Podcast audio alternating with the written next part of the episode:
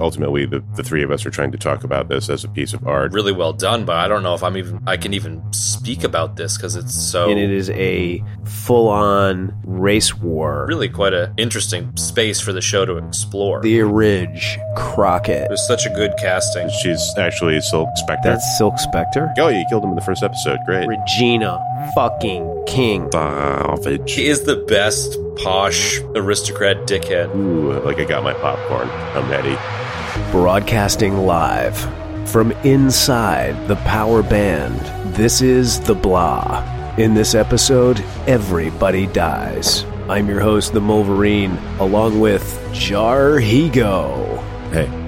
and C Lab Forever. What's up? What is up, nerds out there in Nerdland? Folks, welcome to the podcast. This week, we are taking a dive into the world of the reimagined Watchmen series that is currently airing on HBO. We're going to be tackling the first four episodes. And Algorithm, you are going to start us off. I'm gonna drive the owl flying machine on this one. You're gonna you're gonna drive Archie on this one. Hell yeah. Just a quick, uh, a quick interjection. The way that you greeted us in this episode is the way you should have greeted us in the Fifth Element episode to match Bruce Willis's enthusiasm. Oh.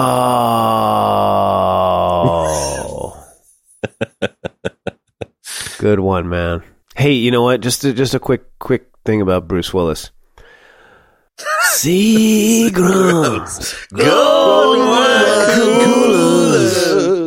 It's wet and it's dry. ma ma ma ma. That uh, that's the new thing. Anytime, uh, every time Kurt Willis's name is mentioned, we have to break into song. Oh my god, yes.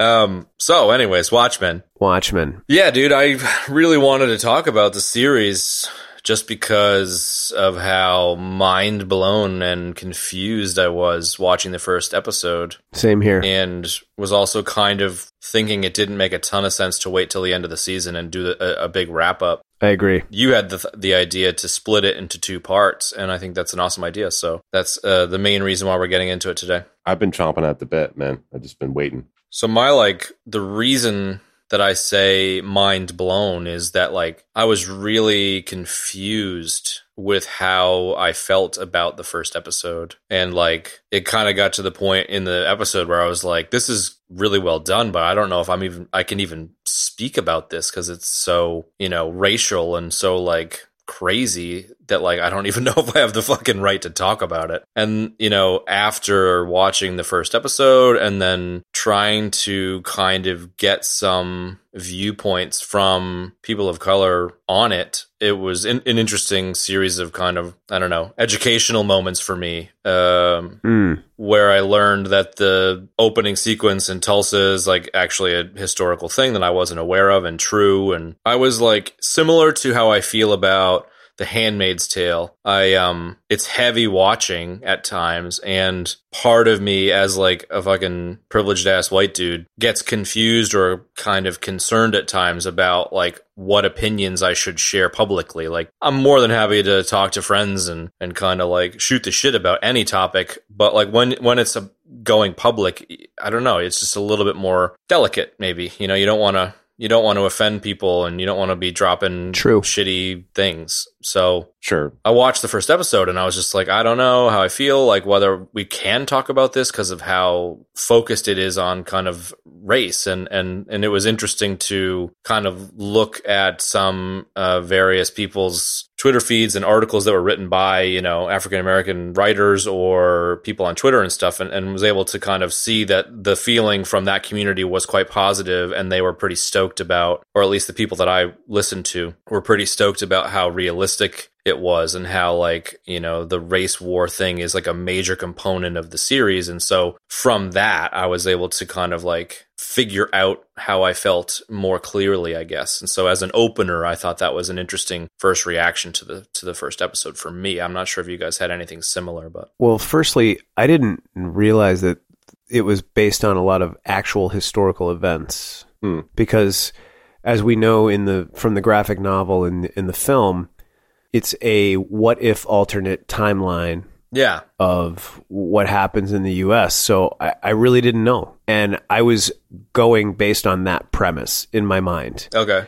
That being said, you know, it lined up with all of the other horrible atrocities that have happened to the African American community in this country. And it was uh, shocking in its brutality. And seeing those little kids sent off in that truck, in particular, uh, the baby and the little boy really, really tugged at me on a lot of levels, man. Especially when the truck crashed and he finds the baby in the the field, and like how frightening that must be for little kids, especially two little kids of color living in that era. Like, Yeah. it's it, it's really intense. And the first two notes I literally have, I was so like engrossed immediately in what was going on. It, it sucked me right in. And my first two notes are what is going on and what am I watching? Yeah. I was so confused and blown away and you know the content was really intense the story whatever so tha- that's my sort of opening Yeah, and just to jump in real quick, I think that's a much more concise way to kind of say what it took me five minutes to say. Like, what is going on? What am I watching? And then, you know, if it was a fictional story only, is it okay to fictionalize this like really heavy duty mass murderous scene and then finding out it was true? Finding out it was true painted a, a, a different picture for me and, and gave me a chance to think about it differently. So yeah, just to kind of flesh that thought out a little further because I think I think it was a little bit rambly. But wow, you guys really said it. I, I guess all I would say is, Chad, you were, I think you were building towards uh, talking about uh, being sensitive about things and, you know, worrying about, you know, yourself as a white man uh, talking about this stuff. And I, I'd just like to say, um, I think ultimately the, the three of us are trying to talk about this as a piece of art. Yeah, yes And, you know, I, I, I want to be sensitive as possible. Uh, to, to any to anything that anybody might have to say about this. And if if if we step on anybody's toes, please, uh, we're not trying to, and tell us about it, and and we'll listen. You know, yeah, that's a great point. I guess that's all I have to add. By definition, our perspectives are from a place of privilege, and you know, it's it's likely that some of the nuance is going to be missed. And so, like, I, I think that's especially why I, I was seeking perspectives uh, from you know the African American community, and like I, I follow a fair amount of diverse people on Twitter and I try and listen to diverse podcasts and stuff just to kind of not be in a bubble. Sure. And there's um there's a there's a cool podcast that the New York Times puts out called Still Processing, and they have a recent episode where they talked about the Watchmen quite positively.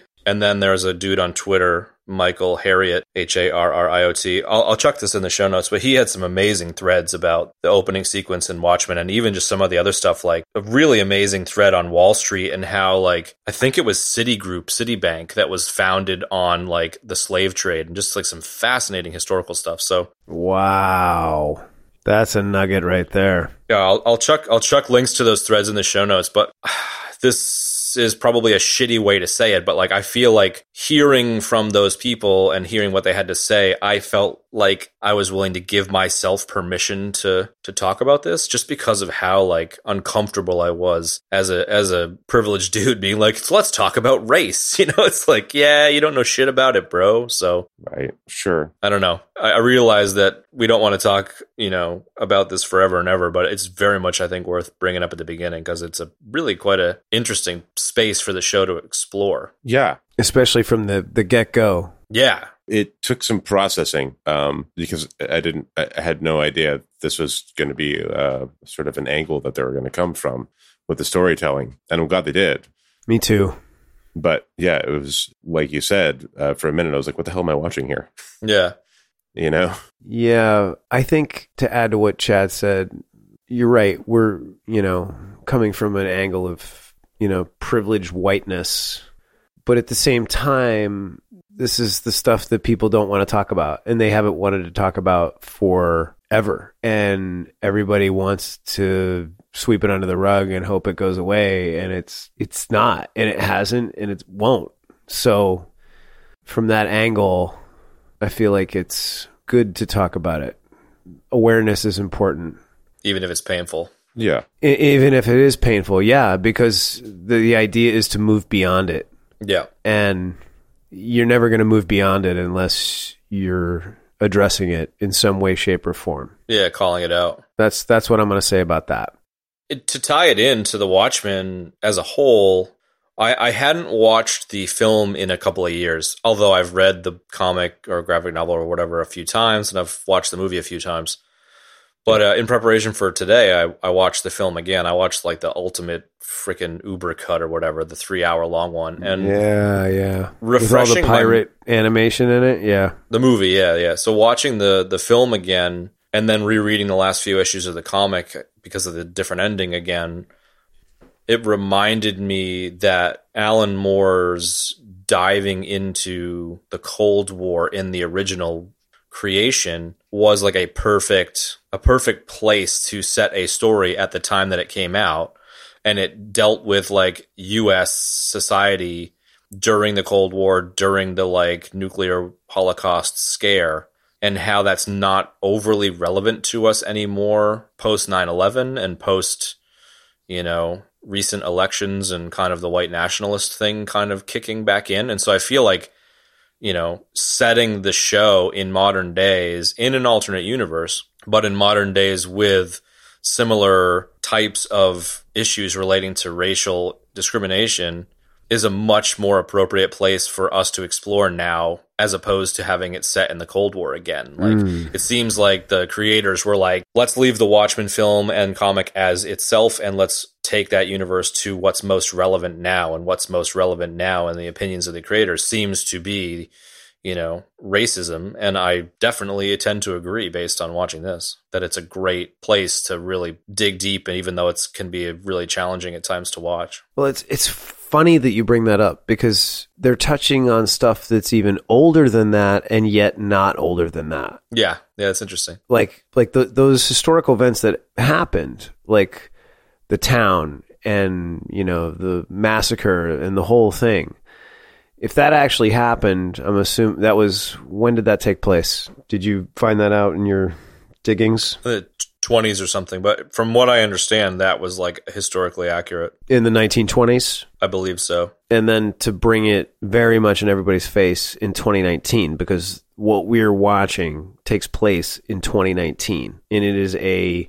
full-on race war between a like Ku Klux the KKK on steroids and pretty much everybody else you know what I mean Yeah, it's like a more liberal society than we live in in this universe, and the supremacists' reaction to that. Yeah, it's like liberal and yet not liberal at the same time. It's it's like they've created a place where both exist.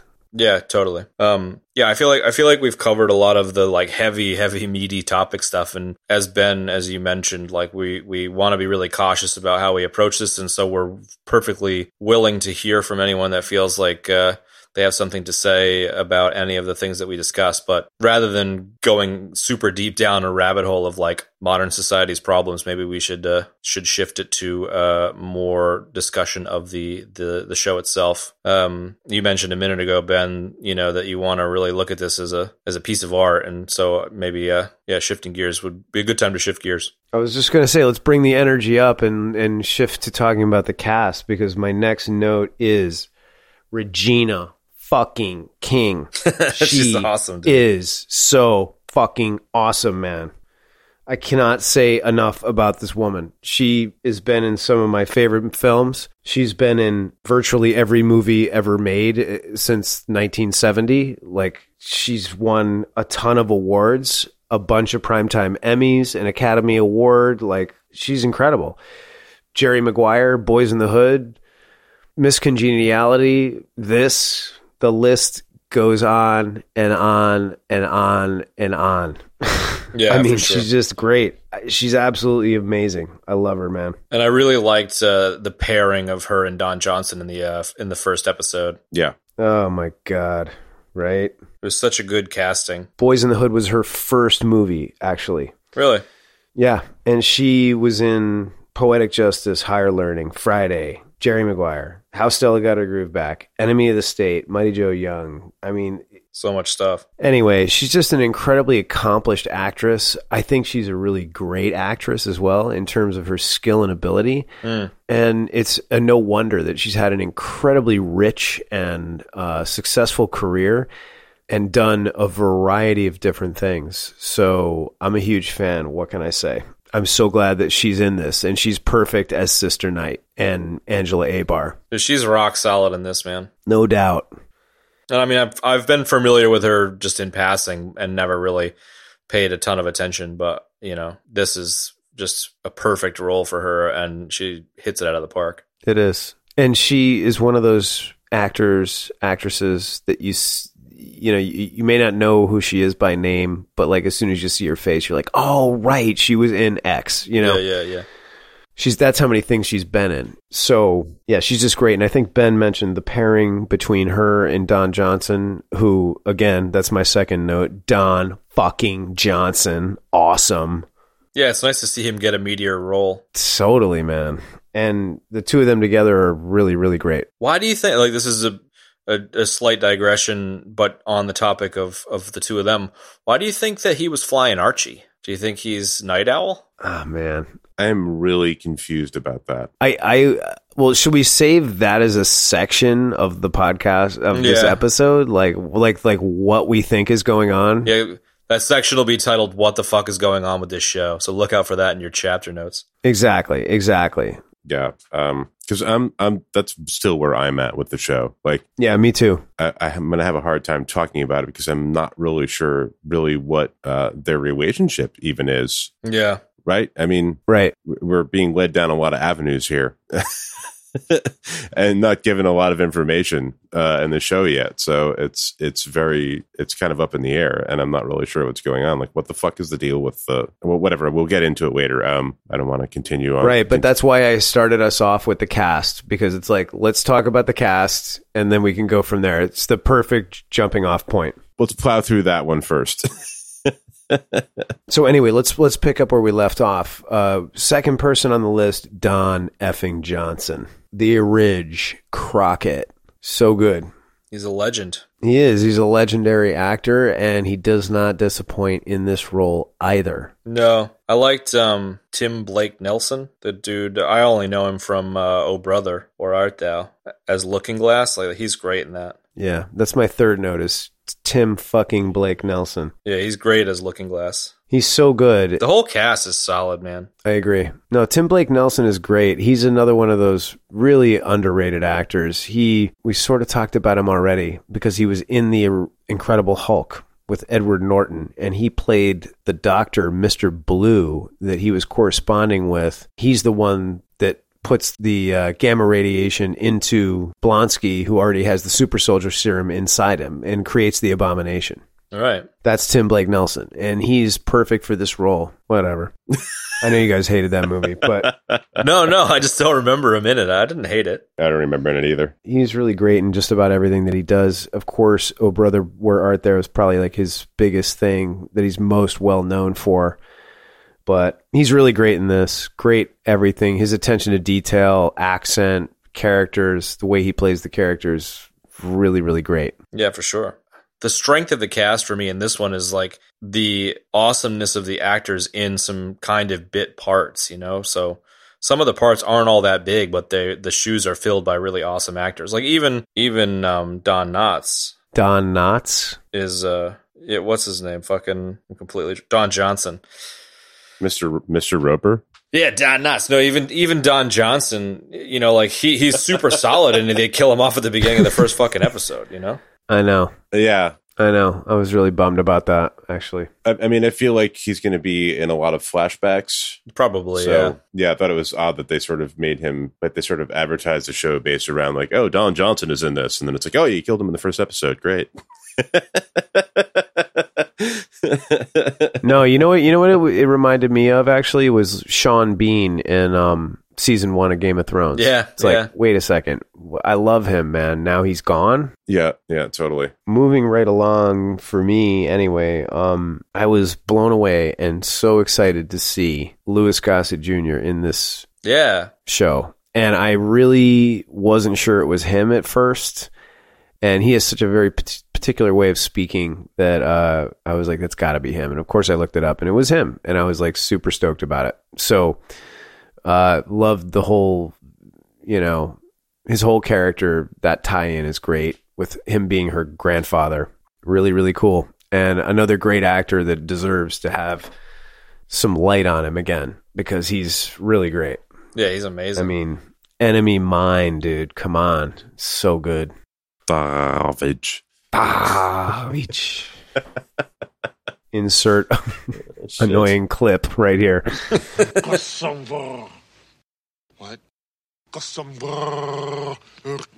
So Louis Gossett Jr. and then also uh, the guy that plays the Red Scare is an actor named Andrew Howard, and I actually met that guy. Andrew Howard played. Did you guys see Limitless with Bradley Cooper? No. Mm-hmm. Yeah. A really good movie. And Andrew Howard played the sort of Eastern European kind of criminal thug guy that ex- that he borrows the money from, and then later on he extorts him for the uh, NZT. And he's really great in that. And then he also played, excuse me, a really great part in the Hatfields and McCoys movie that was uh, one of the last things that Bill Paxton did, uh, and Kevin Costner was in that as well, and he was really great in that too. And then I actually met him on the set of a TV show a couple of years back uh, when I was in LA, and he is um, a super cool guy, and he's really buries himself in his characters, and he's nothing like what you see on screen. He's uh, he's really great. I'm a big fan of him he does some good work. So I'm just looking at his IMDb now. It totally blows me away that he's not Russian. He's Welsh. He is Welsh. That's right. He he plays a lot of like Eastern European characters. And he was um, I actually met him on the set of Agent X, which was a show that was had a really cool premise, but it didn't get picked up for a second season, unfortunately. But he played one of the baddies in that. Probably Eastern European baddies. Yeah, he's just a great great actor. So there's a lot of ammo in this cast. Yeah, yeah. Even know? the smaller roles have really awesome actors in it for sure. Yeah. Oh, absolutely, man. You know the uh, the dad, the husband, Cal. He's great. Yeah, he's solid. Absolutely. Some of the other, you know, smaller parts that we've seen were really, really great. That's about all the notes I had on the cast. Those are the people I wanted to talk about. The only other uh, one worth adding in my mind would be Jeremy Irons. Oh God, of course. What am I thinking? Irons, definitely. I had that down here too. I just skimmed over it. He like he is the best posh aristocrat dickhead. I love it. Absolutely. And it's at the end of the third episode that we find out that he is Adrian Veidt. Yeah, that was interesting. And I was like, I kind of was thinking like he's got to be one of them, right, Ben? Yeah, I was I was very much thinking that the entire time, but yeah. But I mean, so I didn't put two and two together really on the whole like 30 years have gone by thing. I think I was too conf- trying to figure out the story from the first few episodes and not really thinking about the who's and the what's and it wasn't until it was like plain as day in episode 3 that uh the the lead actress was um was Silk Spectre, and then it was like as soon as that was revealed, which was made pretty obvious, it's like oh well that means old mate's uh, Ozymandias. Old mate, old mate. Chad, if you have this little, if you have I- IMDb open, who's the actress that plays the FBI agent? Because she's awesome. I wanted to talk about her for just a second. Jean Smart. She's actually Silk Spectre. That's Silk Spectre. Yeah, yeah. Oh my god. Wow, I didn't realize that, or I haven't gotten to. I didn't get to episode four, so I didn't know that. No, I see, that's episode three. Okay. Yeah, so her her uh, her partner like is like a fanboy, and he knows everything about her. The historian, yeah, he's a, got a PhD in history, right? Yeah, yeah, you're right. No, but what was confusing to me until I rewatched the film was um, that the fanboy in the back of the car when when she asks him to tell her her trauma to Angela Abar says that her mom was Silk Spectre, and I was like, huh? And it wasn't until rewatching the film that I that I remembered that her mother was Silk Spectre number one, and she inherited the role as Silk Spectre number two. And so I, I had forgotten that that in the in the Watchmen universe, they, there's multiple people that play the roles. Like there were two different Night Owls, for example. Right, exactly. Yeah, the things sort of get passed down. So when I watched the show, I was super confused, but it makes more sense now that I've that I've seen the film again. Well, now that we've cleared that up, Yeah, Jean Smart. She plays she plays uh, Silk Spectre. She's known for, uh, according to IMDb, she's in 24 Garden State, The Accountant, and Sweet Home Alabama. thanks. There you go. She's great. She's awesome. I've seen her in a bunch of stuff. She's just a really great actress. Yeah, she's fantastic. Really, really great. Yeah. And she the character she plays in this is really great. I love uh you know, again, the the sort of the dichotomy of being Silk Spectre and then retiring from that and becoming an FBI agent as the head of the anti-vigilante task force is like it's just great.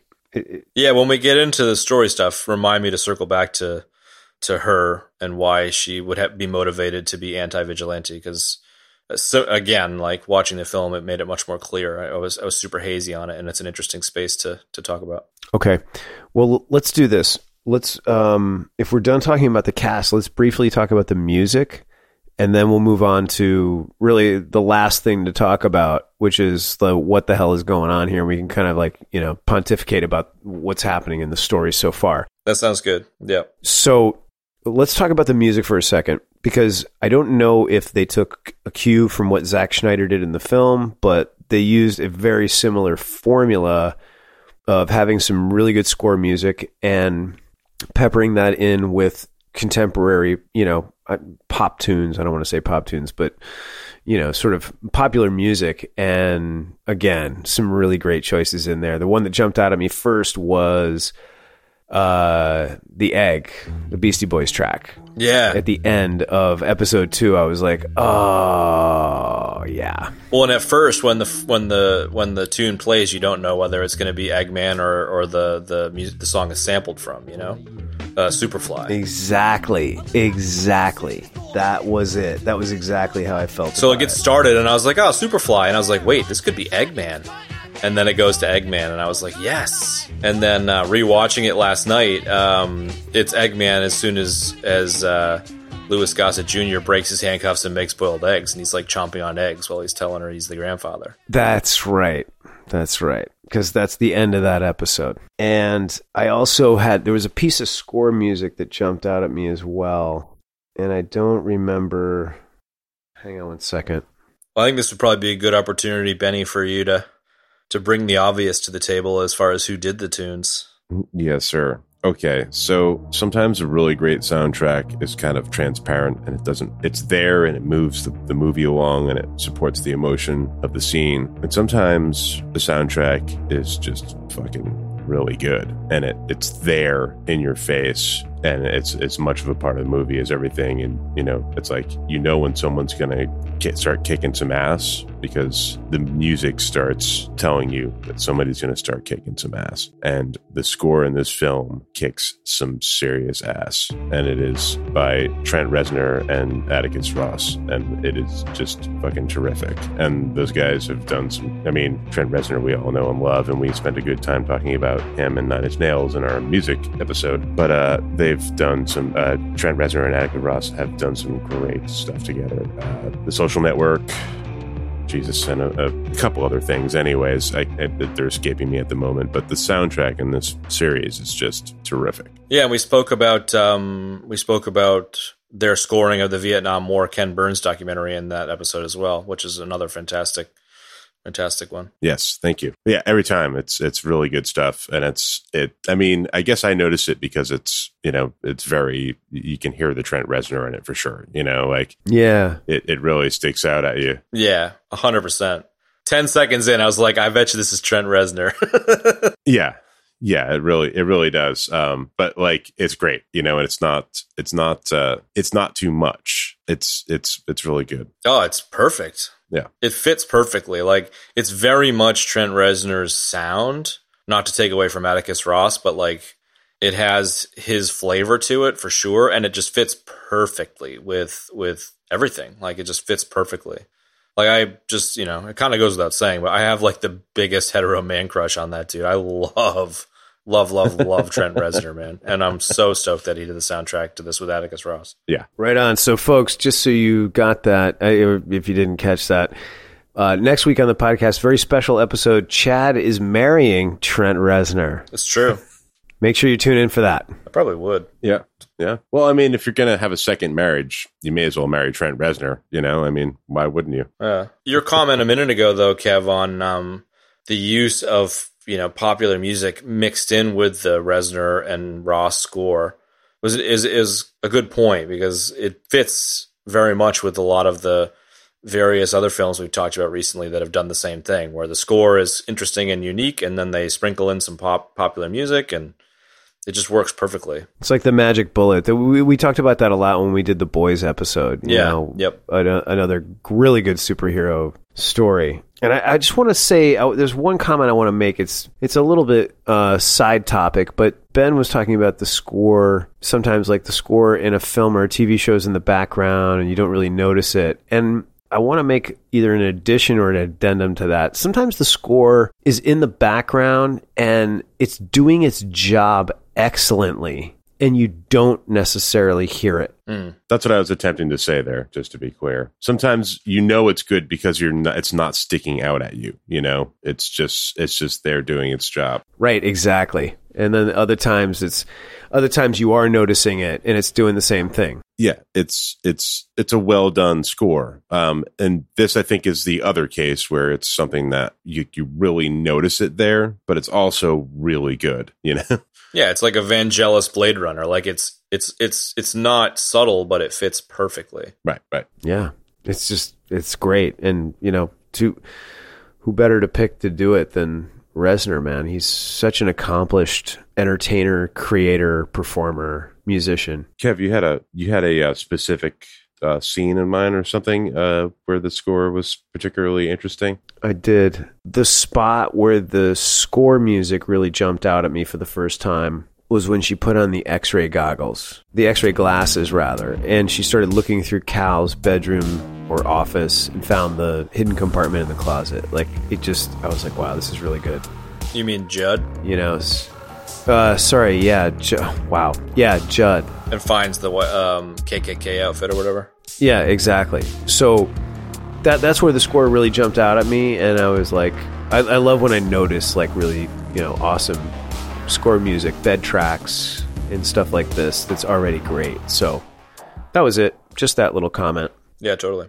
It might be an interesting uh, place to segue and start talking about the story and, and what we think the fuck is going on because that's that's one question I really uh, still I'm not sure what the fuck the answer is to. Yeah, I'm really curious to hear what you guys think. Here, here's I'll throw out a couple of facts. We know that Adrian Veidt is alive and he's living we're not exactly sure where, possibly the UK, but possibly in the US, and he's under some sort of weird house arrest.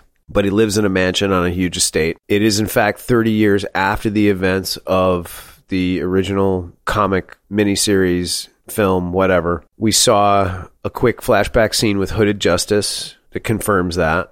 We know that Dr. Manhattan moved to Mars. We know that Silk Spectre is the head of the anti vigilante task force. We know that the Archie exists in this universe, but we don't know what the relevance of that is. We do not yet know the fate of uh, Night Owl. That's right. Let the speculation begin. Mm. And we're ass- we're assuming Rorschach is dead as is as in the end of the movie. I mean, his journal is referenced, and He's dead. as yeah, exactly. And as a result, there's a white supremacist group that follows his journal as a bible, so to speak. Right.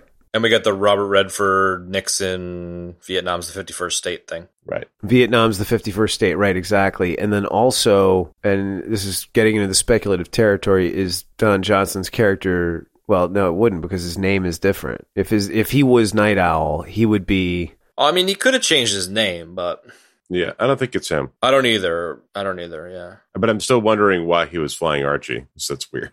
Exactly. I mean, at the same time, though, like the Night Owl in the film is the second Night Owl, so he might have taken up the mantle of Night Owl, maybe, That's possible. but he isn't the same person that is the second Night Owl. And I think specifically because Silk Spectre dated him, and you Right. know, she would have had a different reaction to attending his funeral and seeing his body. You would think. definitely So that to me is the clearest indication that he's not Night Owl, to my mind. Yeah, no, he's not. He's not. Yeah, because they were. They, you're right, Chad. They were together, Silk Spectre and, and Night Owl, the or the Yeah, the next generation, if you will, uh, that we would have seen in the comic book. Uh, the you know, yeah, the main plot line of the comic book, anyways. but both the comic and the film, so like there's no really discrepancies there. So like, No. yeah, No, I mean, in fact, there's not there's not much discrepancy except for the uh, interdimensional squid. yeah, which is I'm glad they went back to the squid in the show. I didn't have as much of a gripe about it being in the movie, changed in the movie, really, but like I'm glad the show is stuck with canon, especially considering that I had forgotten that the in- interdimensional squid wasn't an interdimensional squid, but was Adrian Veidt making it look like an interdimensional squid. So it was like a false flag thing, which I had kind of forgotten about until rereading the last couple issues of the comic last night Right. which which was interesting because like Adrian Veidt genetically modifies something and uses Dr. Manhattan's powers to teleport the squid into New York and kill people in the comic with like a psychic blast and um the fact that it is not an interdimensional being at all and is a false flag operation is interesting because that means in the show the squid the squid falls are also likely to be false flag operations. And so the conspiracy theory discussed in the show of it being false flag is interesting because it, it probably is. It probably is the government's trying to make it seem like a real thing to kind of keep that that you know peace that was achieved as a result of the squid in the movie if that makes sense Hmm. Right. Yeah. Because that ends the Cold War, as it were, and they're trying to maintain that peace. Exactly. Interesting. Interesting theory. as far as the episodes go, without going scene by scene, like, you know, episode one was kind of the setup, making it crystal clear that instead of the Cold War as the underlying story, the, you know, racial difficulties and race war, so to speak, is the underlying theme, which finishes up with Judd getting killed. And then the second episode is kind of Angela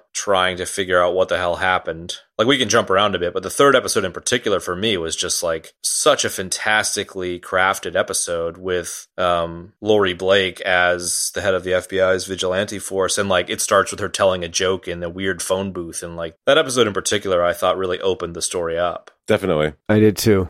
I really did too. And I, I, I was unable to get through episode four. Full disclosure. So that was the last one that I was able to watch. And I agree with you, Chad. That that's the one where it opened up and it started to make more sense. Yeah. What exactly was going on? There was also a lot going on in that episode. The whole thing of the bomb at the funeral was just great. The way Sister Night handled that whole thing. Um, what? A, let's stick. Let's stick to sort of speculative things, things we don't really understand, before we move into uh, other territory about the story. Veidt would be an interesting place to explore. Where is he and what's he doing there? Yeah. He's. He, I I have a. I have a wild guess if you guys want to hear. Yeah, I do too. I'm curious if it's the same. Guess. Yes, we do. That's yes, absolutely. Go. I. I think Doctor Manhattan has him on Mars. I was just gonna say, I think he's either in an orbital facility or he's on Mars. 100. percent Yeah. What? Get the fuck out of here. Why? Because in episode three, he's launching his cloned minions in a catapult We- we- spacesuit. We assume cloned dominions. That's true. There's a lot of mystery behind that as well. Well, and in that episode too, he says, "I'm not your, I'm not your maker." I didn't. I didn't know that meant that they weren't clones per se. Well, no. Now that I'm now that I'm thinking about it, because I didn't I didn't put two and two together that maybe he's on Mars because Doctor Manhattan put him there. I took it more as like he was banished to an orbital faci- orbital facility or maybe on the surface of Mars, whatever. But when you say when you say Doctor Manhattan has him there, one of the last things Doctor Manhattan says is maybe I'll go and try and make life of my own. right. And so maybe he's actually making those, you know, Crookshanks and whatever the guy's name is, Mr. Phillips or whatever. Right. Could be. But yeah, I mean, there's just something fishy going on there because he's trying to launch, you know, the dead clones or whatever they are off of a catapult in a like homemade spacesuit. Um, and yeah, and they sort of disappear. So I, I just have this feeling that like he's It's like a Truman Show dome kind of thing. Right. on Mars. Yeah, exactly. That, that's my guess. That's an interesting guess. And I mean, if you think about it, like he's gone a little nuts definitely. Like if he's making, you know, the suit for Phillips to wear and then he dies, I think that's in episode 3, right? Yeah. Yeah. Like he's definitely off his rocker. And if he was in the UK, why would there be a herd of literal American bison roaming around on the grounds, you know? And also, why would he be trying to escape via a uh, space catapult, if you will? You know, like it doesn't make any sense that he's like trying to build a, a pressure suit and a, catap- a pressure suit and a catapult that'll, you know, Mm, yeah. he's trying. He's clearly trying to escape. So I love I love how it's very Leonardo da Vinci, you know, like the means that he has to to figure things out are so limited that he goes full da Vinci and like similar to his obsession with Ramses and the Egyptians and Alexander the Great. He he's kind of, you know, gone full da Vinci and has this weird catapulty thing going on, which I, I appreciated. Yeah, I appreciate that too. Jeremy Irons is such a great actor, so accomplished. I mean, we don't really need, didn't even really need to talk about him in the beginning when we talked about the cast, but he's so great. He's perfect for this part. And I, I, I've enjoyed being confused going into this. Hmm. Like, I, I don't think I've encountered this level of confusion at the beginning of a television show, uh, possibly ever. And I really like it, you know, like, As long as it resolves, I'm with you 100%. yeah, if it's anything like the leftovers, it will resolve in fits and starts. You know, like, but also new questions will constantly be brought up. So it's sort of the that style, you know, uh, of always sort of being in a state of confusion and, and not being sure about what's really happening. hmm. But it's an interesting way of doing storytelling, and I, I really enjoy it. I, I love the leftovers, so I I'm like kind of you know, ooh, like I got my popcorn, like I'm ready. Like I don't know what's going to happen, but I'm I'm like very I'm highly anticipating. You know, just Mm. just mm, mm, yeah, it's going to be good. Well, you, you sprinkle in some fantastic music and then some awesome, the awesome cast that we mentioned, and then the editing and transitions, and like it's just a very highly produced, polished story, regardless of the actual story. And then you take that like always confused, popcorny kind of thing, like you said, and it just it makes for some good fucking TV, man. It's got all the bits. Absolutely, man. And I'll, I will say, I'm glad you brought up the editing chat. I did have one note about the editing. There was a transition when Archie crashes in the field Yeah, yep. in that raid. And it's like stars in the sky. They pan up to the stars in the sky. And then it transitions to, I'm pretty sure, wet pavement and then to a coastline. Like, I just, I was like, wow. It was just a great little sequence, man. And I, it worked really beautifully. And I, uh, I thought it was great. You know, just little touches, little details like that really make the difference in uh, something that's really good versus something that's, you know, like a B minus. Those transitions are so tight. There's there's quite a few of them, and I mean, I could see how some people would be like, "Oh, that's too clever by half," but I like them a lot, you know. And there's like another one with the catapult where he's looking through the catapult at the sky in a, you know, and the camera is a circle of sky, and that transitions to the moon. You know, like it, there's so many clever transitions Really like that. So really well, um, crafted. well shot. Yeah, well, well crafted, well shot, well edited. Let's talk about the idea of masks for a second. Yeah, cool. because I'm really I'm really digging why like we we know why the Tulsa Police Department had to start wearing masks. And then it's like a couple of the officers start taking the masks up a notch. And you've got Looking Glass and Red Scare. And it's like it's very easy to see or or maybe it's not how easily you could make that transition from being somebody that's sworn to uphold the law as opposed to a vigilante who's really just out for justice. Yeah, You know, what do you what do you think about that? Like, I I just I find that all very interesting, and the idea of like the cops are wearing their masks all the time Mm. because they can't reveal who their identity is. It's an interesting blurring of the lines. Yeah. it's like they've they've legalized the vigilanteism. You know, they've just they've it's like okay, we're just going to give you a badge, and you know, and now you work for us, and it's it's all like under the you know, it's all legal now. That's sort of how I took it. And all the all of the individual, uh, I, you know, all the all the different police that have made individual identities for themselves seem to be like the detective level and above. And it's like the you know this the patrol officers are are all just you know sort of wearing the yellow face you know cover. Hmm, it's interesting. I think like I hadn't thought about the police thing too much until you mentioned it a second ago, Kev. Yeah. in terms of the blurring of the lines because like generally speaking the way that police forces interact with civilian populations in a variety of countries and through a variety of historical contexts is very like i don't know fraught maybe is the word and and it's interesting that they choose to play with the idea that police can do whatever they want because they let each other get away with shit versus the vigilante and how they're they're choosing to blur that line and make the cops vigilantes in this one. I hadn't really thought about that until you mentioned it. It's a great thought though. Right. hmm Well, let me just like double back on something you just said about the cops doing whatever they want. Like, it's interesting that you say that because they're not exactly allowed to do whatever they want because the whole thing about the gun, the gun lock in Yeah. the first episode, and then I think later in that episode or his second episode is, you know, he he has to release the lock, and then they release the lock on all the guns in the police department. You know, and the panda guy is like, no, no, no, no, this is a mistake. Don't do it. You know, like so. No, I think you're right. I think I think it ties back a little bit to that social commentary that we were having really early in the episode without risking diving back into it. It seems to me like the society in this fictional world from a governmental perspective is more liberal and as a result there are more laws on the police for example and yet the police still want to operate maybe a bit more like it, they used to in in in old school kind of we do what we want kind of things because in that episode uh, the second episode red scare takes all the cops and they go and beat up everybody in nixon town so like it's a bit of a, a push and pull like a tug of war between the re- rules and regulations and the senators and the government and then people just you know whether they're you know seventh cavalry or cops doing what they want to try and push back against society's rules i guess so it, it's a good point Mm. Yeah. Yeah, well, no, your point is good as well because they do. They do good. They go to Nixon Town. They're just like, we're gonna put, we're putting everybody in the paddy wagons. Like, get in there. It's like you can't just round, you can't just round people up like that. It's like you know, yeah It seems it seems like the the rules don't uh, count so much for the the high level police. You know, it's like the the uh,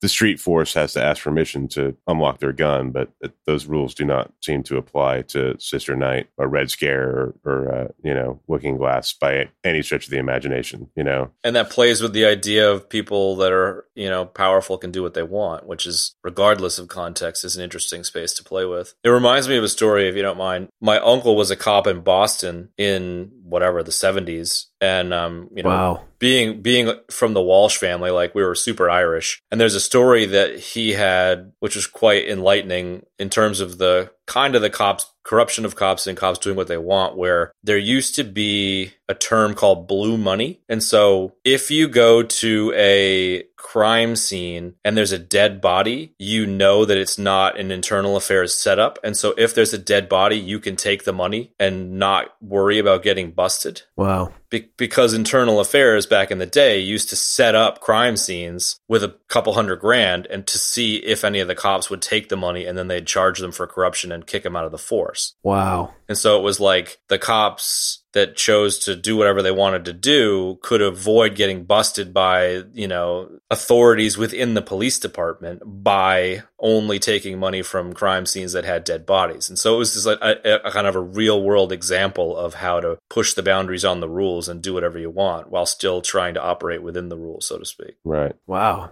Interesting factoid, man. Yeah, it's a really interesting story, but Yeah, and, and, and an interesting thought too. Um, let's let's jump back to the speculation pool again. What I, I now I didn't see the fourth episode. Feel free to spoil it for me if if you find out. She lifts Louis Gossett Jr. into the car, her car, and then this magnetic, you know, cable comes down and picks the car up, and she's like, "What the fuck?" And then like car disappears, Darwich disappears, and then like we don't, and then the car crashes down in front of Silk Spectre out in front of another building when she's walking out of the talk to Dr. Manhattan phone booth and Louis Gossett Jr. is not in the car. Like what, I, I don't know. What, what do you think happened there? Or tell me what happens. Oh, I suppose that's it's interesting that you bring that up because that was a minor annoyance that I had, which was I enjoyed I enjoyed the car dropping as a punchline to the joke that she had the punchline to with the brick falling on God. Right. Yes, absolutely. And I enjoyed the fact that it like kind of hinted at Dr. Manhattan communicating because it pans up to the sky and you see the red star or the red, you know, dot in the sky, which is Mars. Right. That was how I took it. Was that Exactly. Yeah. that was like his answer? Like But the opening scene of the next episode shows that that was not the case, or at least right. strongly hints that that was not the case and that, you know, it was. It could still be. It could, but like it, it seemed way more related to the random magnetic thing that dropped down, just flying back and dropping it again, you know? And so the random magnetic thing is likely attached to this air vehicle that is being used at that weird giant clock thing that's in a few scenes in some of the earlier episodes that the billion, the trillionaire that purchases Adrian Veidt's business after he goes away is building a giant clock, which is going to be the first wonder of the new world. Oh wow. Okay.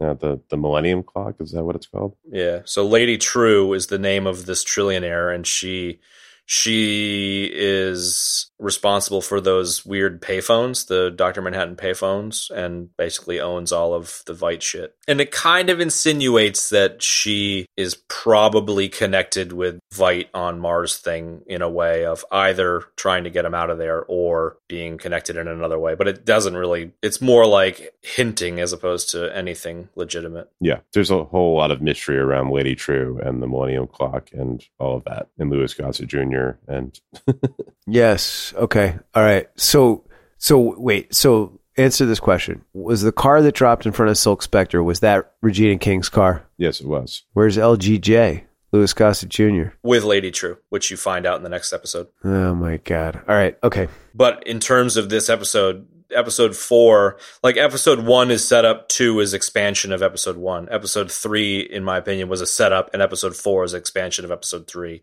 Okay. Right. So I don't know if it'll follow that same formula on the episode that just aired a couple hours ago, but you know, you're not really having anything spoiled per se in episode four. Um, it just kind of expands on the the joke telling episode. Interesting. Okay. Right. Yeah, it's sort of uh, some re- some resolve and some new questions, and that's Yeah, Hmm. And that's okay, folks. it's sort of this the style of the writing. yeah. Yeah. Right. Right. but I don't really know where the hell this is going to go. I think your your th- theory of him on Mars with Manhattan is exactly in line with kind of what I was thinking, which I didn't pick up on at all first viewing, but watching it all a second time, I was like, oh, okay. It took me another watch through to kind of form form that thought, but I, I share that thought with you. Yeah. Thinking back on those episodes, that is a th- definitely a sound theory, Jarheego. I We shall when see. you f- yeah, we shall see. When you first started talking about it, I was like, "That's a little lofty, man," but I, I could totally see that. I don't know if I could see Manhattan like recreating like an entire, you know, essentially a terrarium for Adrian to live in, but it would be no trouble for Doctor Manhattan, though. Think about it, the kind of stuff he's done. yeah, you're right.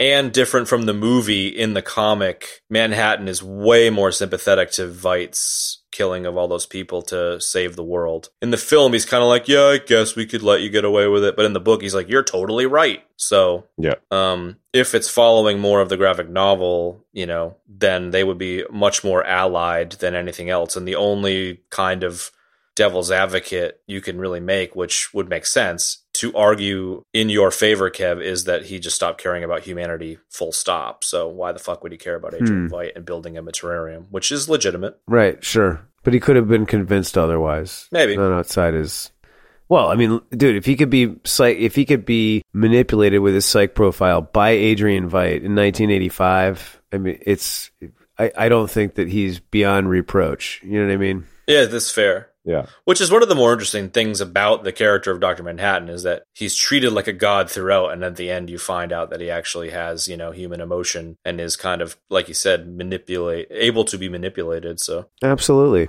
Yeah. Uh, boys, I think that's just about all we've got for that. And there's an episode that just aired So excited to watch that. And we're going to get to part two of this series a little bit later on. We're going to wait until it wraps up. So we're going to do the next five episodes uh, next time we revisit this, folks. So be sure to t- look out for and tune into that. Uh, next week, we've got coming up the, I don't really know what you call this movie. The shit show that is nothing, nothing but trouble. Yeah, it's a shit show. It's got nothing but trouble with Dan Aykroyd, Chevy Chase, Demi Moore, blah, blah, blah. A lot of people are in it. Uh, Digital Underground's in it. Yeah, man. Yeah. So uh, stay tuned for that. Holy moly. Just want to say thanks for tuning in, and we will see you on another time. Love you long time. Smell you later.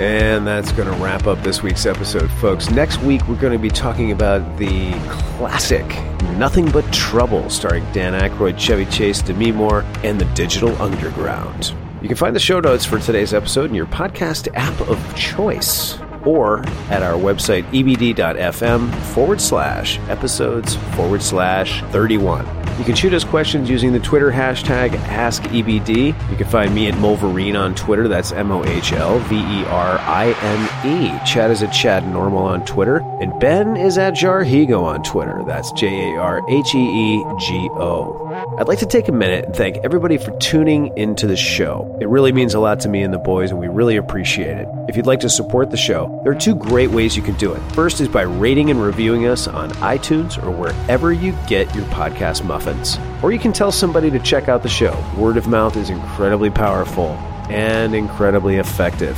Thanks again for listening, and we'll see you next time.